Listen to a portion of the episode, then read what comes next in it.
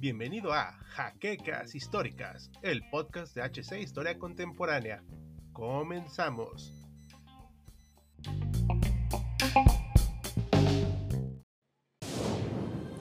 Bienvenidos a HC Historia Contemporánea, la página histórica por excelencia. ¿Cómo puede ser una franquicia de videojuegos de ciencia ficción con un personaje femenino, buenos juegos, una historia decente y aún así no ser tan exitoso como otras sagas? Hola historiadores, en esta ocasión estamos con una edición especial de Pixeles Históricos. Soy su anfitrión Hal, quien en esta ocasión les hablará no solo de un juego, sino del legado de la saga Metroid, Hablaremos de la evolución de sus entregas, su historia en general y, sobre todo, de lo que nos aporta en la historia. Esto es un análisis lleno de subjetividad de parte de un amante empedernido de la franquicia, así que no se sorprendan y comencemos. Uno de los problemas de las sagas de videojuegos en general es que los personajes principales tienen un nombre distinto a la franquicia, y por ejemplo algunos piensan que Samus se llama Metroid, pero guardemos esta referencia para el final del video. En Metroid es una criatura parasitaria creada por una civilización antigua de aves de forma humana llamada Chozo, y que fueron nombrados así para referirse a ellos como grandes guerreros, en su propio lenguaje. Fueron diseñados, de hecho, para contener a los parásitos X y también comérselos. Son de gran fuerza, con colmillos y una boca por donde absorben energía y vida de sus víctimas, alimentándose de esta forma y creciendo en el proceso. Estas pequeñas criaturas, en un primer momento dóciles a sus amos, pronto crecieron y empezaron a evolucionar, resultando en una fuerza incontenible y reproduciéndose sin control. En cuanto a Samus, su historia está llena de tragedia.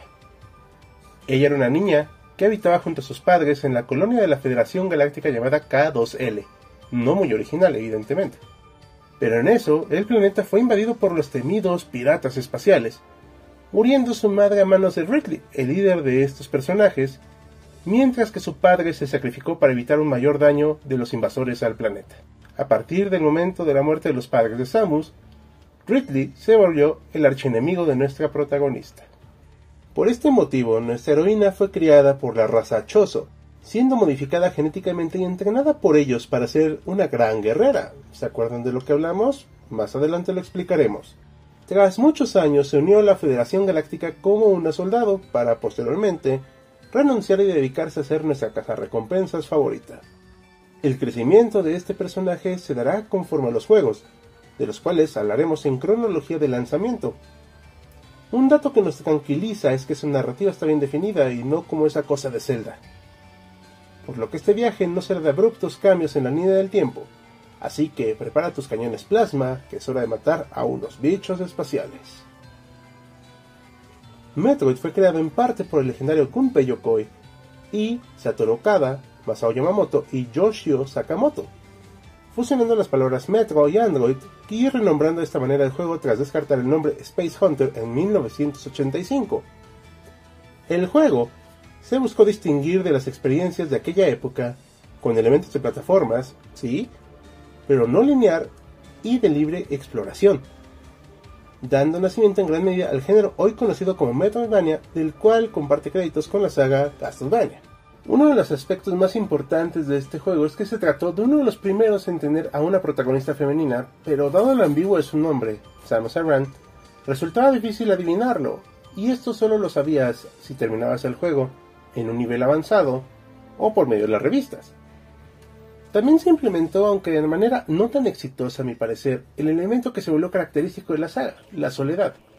No, no una soledad como Kratos contra los dioses, sino una soledad donde tu personaje está sola contra el mundo dependiendo de sí misma para sobrevivir.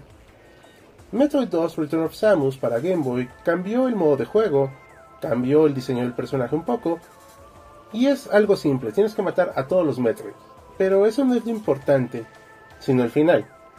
Después de haber matado a la reina Metroid, Samus tiene la oportunidad de destruir al último Metroid vivo, pero este se identifica con ella, la ve como su madre. Y entonces Samus rescata al pequeño bebé Metroid y de ahí el resto es historia. La tercera parte fue titulada Super Metroid y vemos un cambio brutal en el sistema de juego. Samus es más rápida, hábil, poderosa y sobre todo se siente realmente sola. Aquí sí lo logran. La música es impresionante haciéndonos sentir en medio de la nada, sin nadie que pueda acudir a nuestra ayuda. Narrativamente da un salto espectacular. La vastedad, gran modo de juego, libertad, armas y controles definieron lo que debe ser Metroid en 2D, el género Metroidvania y en sí, un juego del que ni siquiera se considera ser un remake. El final de este definió la saga por completo, porque la muerte del pequeño bebé Metroid a manos de la aterradora Mother al rescatar a Samus le dio una profundidad no solo al personaje de Samus, sino a nuestras criaturas que le dan el nombre a la saga. Y esto ya no se considera spoiler, señores. Los años pasaron y no tuvimos noticias de un nuevo Metroid. Tal vez fue lo mejor, porque la época de los 64 bits de Nintendo hubiera provocado una desgracia gráfica hoy en día. Curiosamente y para sorpresa de todos, la década de los 2000 se volvió la Belle Époque de la saga. Vimos entre remakes, compilaciones y juegos canónicos nueve entregas de la franquicia, resultando en un auténtico festín para nosotros. En el año 2002 vieron la luz Metroid Fusion y Metroid Prime. El primero es oficialmente la cuarta entrega de las aventuras de Samus, secuela directa de Super, mientras que Prime es la primera aventura en un ambiente 3D pero con vista en primera persona.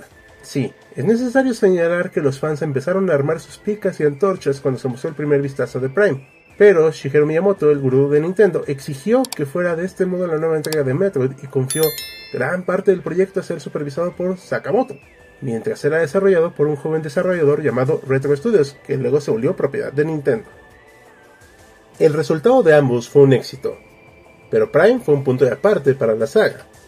A partir de este punto tenemos que entender que Metroid se dividirá en la narrativa tradicional en dos dimensiones y Prime como el mundo tridimensional. No, no es un juego de disparos, no es Halo, no es Turok y no es GoldenEye, es Metroid hecho en un juego de acción en primera persona. El visor de Samus muestra los cambios de ambiente, el poder escanear todo este rico universo nos permite conocer a mayor profundidad lo que nos rodea, y de nueva cuenta, nos deja sentir que está vivo. Se dice fácil, pero no lo es. En medio de este furor, Sakamoto y Nintendo aprovecharon para rehacer el primer Metroid en el 2004, cosa que agradecemos infinitamente a los fans. Porque aunque entendemos que el valor de la obra original es muy grande, sus limitantes tecnológicas, como lo mencionamos antes, pues lo vuelven una experiencia frustrante. Con el remake se expandió la historia de Samus, de hecho, con los antecedentes Choso mostrados en el final. Ese mismo año salió Metroid Prime 2 Echoes, que buscó llevar a Samus a un mundo dividido entre la luz y la oscuridad. Nada original, pero funciona. Entre 2005 y 2006, en pleno crecimiento de la popular Nintendo 10, se lanzaron dos juegos con el subtítulo Prime, Metroid Prime Pinball y Metroid Prime Hunters, que fue más ambicioso al menos, y que con una demo llamada First Hunt nos mostraron que se puede hacer un juego 3D de la franquicia en una portátil. El cierre de la trilogía Prime vino con Corruption para el Wii, con resultados ambivalentes realmente. Lamentablemente, el final de la época dorada vino tras la salida de la compilación Metroid Prime Trilogy en 2009, con un interesante uso de los controles de movimiento en los primeros dos juegos que no resultó tan complejo como podría parecer, pero en 2010 ah, vino la desgracia. Metroid Other M. Se presentó como una entrega 3.5 dentro de la cronología clásica, y aunque es un proyecto extremadamente ambicioso, donde se dio parte del desarrollo a Team Ninja, famosos por Ninja Gaiden, por cierto, el resultado final es una quimera que nunca termina de cuajar. Al ser desarrollado para Wii, uno pensaría que usaría todo el control, pero decidieron usar solamente el Wiimote de manera horizontal para controlar a Samus, con algunas secciones usándolo en su posición tradicional. Eso y su historia fueron la razón de su fracaso. A raíz de este juego, siguieron muchos años de silencio respecto a la saga. Desde el 2010 hasta el 2015, se especuló con diversas futuras entregas de Metroid, resultando en frustración. Mientras muchos esperábamos alguna noticia de alguna saga, algún nuevo proyecto, Nintendo anunció en el E3 2015 un nuevo Metroid. ¿Esto era posible? ¿De verdad tendríamos una nueva entrega de las aventuras de nuestra carrera de recompensas favorita? Eh, no, no realmente. Se anunció Metroid Prime, Federation Force donde tomamos el control de una fuerza de élite de Marines Galácticos después de Metroid Prime 3. Y a nadie le importó. Su apariencia tierna, el mal momento de su salida y sobre todo que no fue promocionado de manera adecuada por Nintendo sellaron su destino para el olvido. En el 30 aniversario de la saga la compañía decidió escupir a los fans en la cara.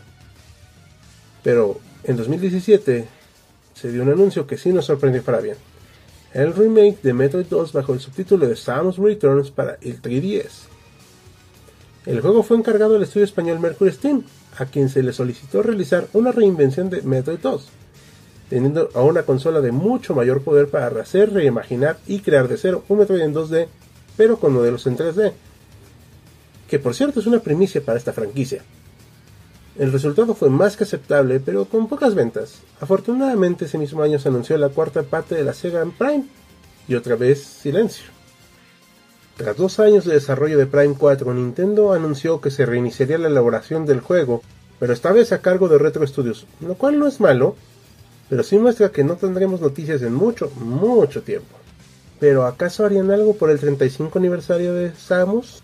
En el número 25 Nintendo decidió fingir que no existía, en el número 30, Federation Force, y el escupitajo se siente con una patada en la ingle de repente.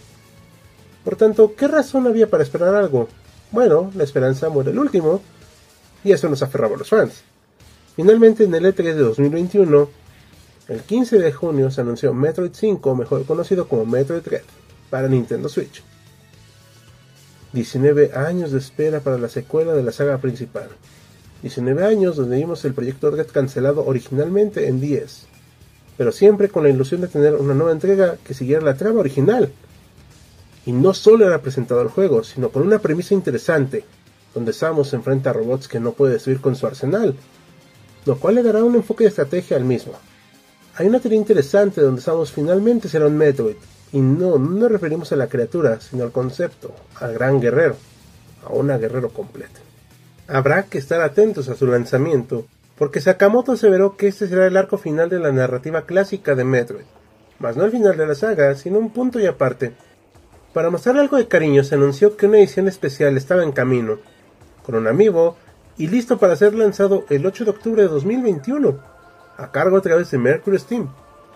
De manera curiosa, este es el primer juego en HD de la franquicia, por más raro que esto suene, en un mundo de alta definición. También se especificó que el juego será en 2D, desatando una discusión bizantina acerca si debe valer 60 dólares o no. Sea cual sea tu opinión, te invitamos a darle una oportunidad y puedas compartir tu experiencia con nosotros en el futuro. 35 años para una persona son una vida. 35 años para un jugador de fútbol son un retiro inminente. 35 años para un ser humano común y corriente son una buena edad para iniciar un proyecto. 35 años para una franquicia de videojuegos, uff, son un logro sorprendente. Sobre todo tomando en cuenta que no eres lo más exitoso de tu compañía.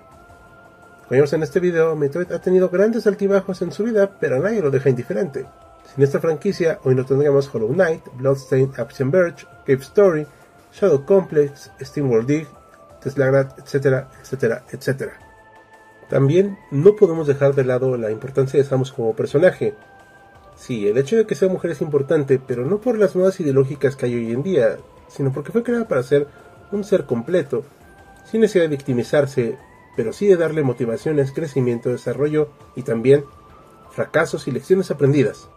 Es fuerte, es poderosa, es evidente hermosa y aunque no lo creas, esto es un mensaje interesante, porque muestra que todas sus cualidades no se pelean con su apariencia.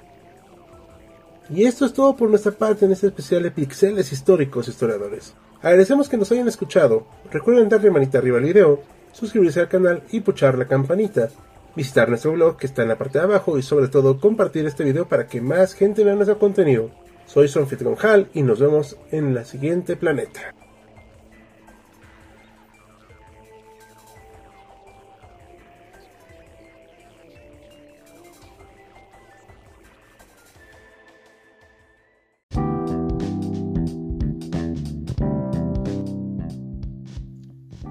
Esperamos la siguiente semana en un nuevo episodio de Jaquecas Históricas, el podcast oficial de HC Historia Contemporánea.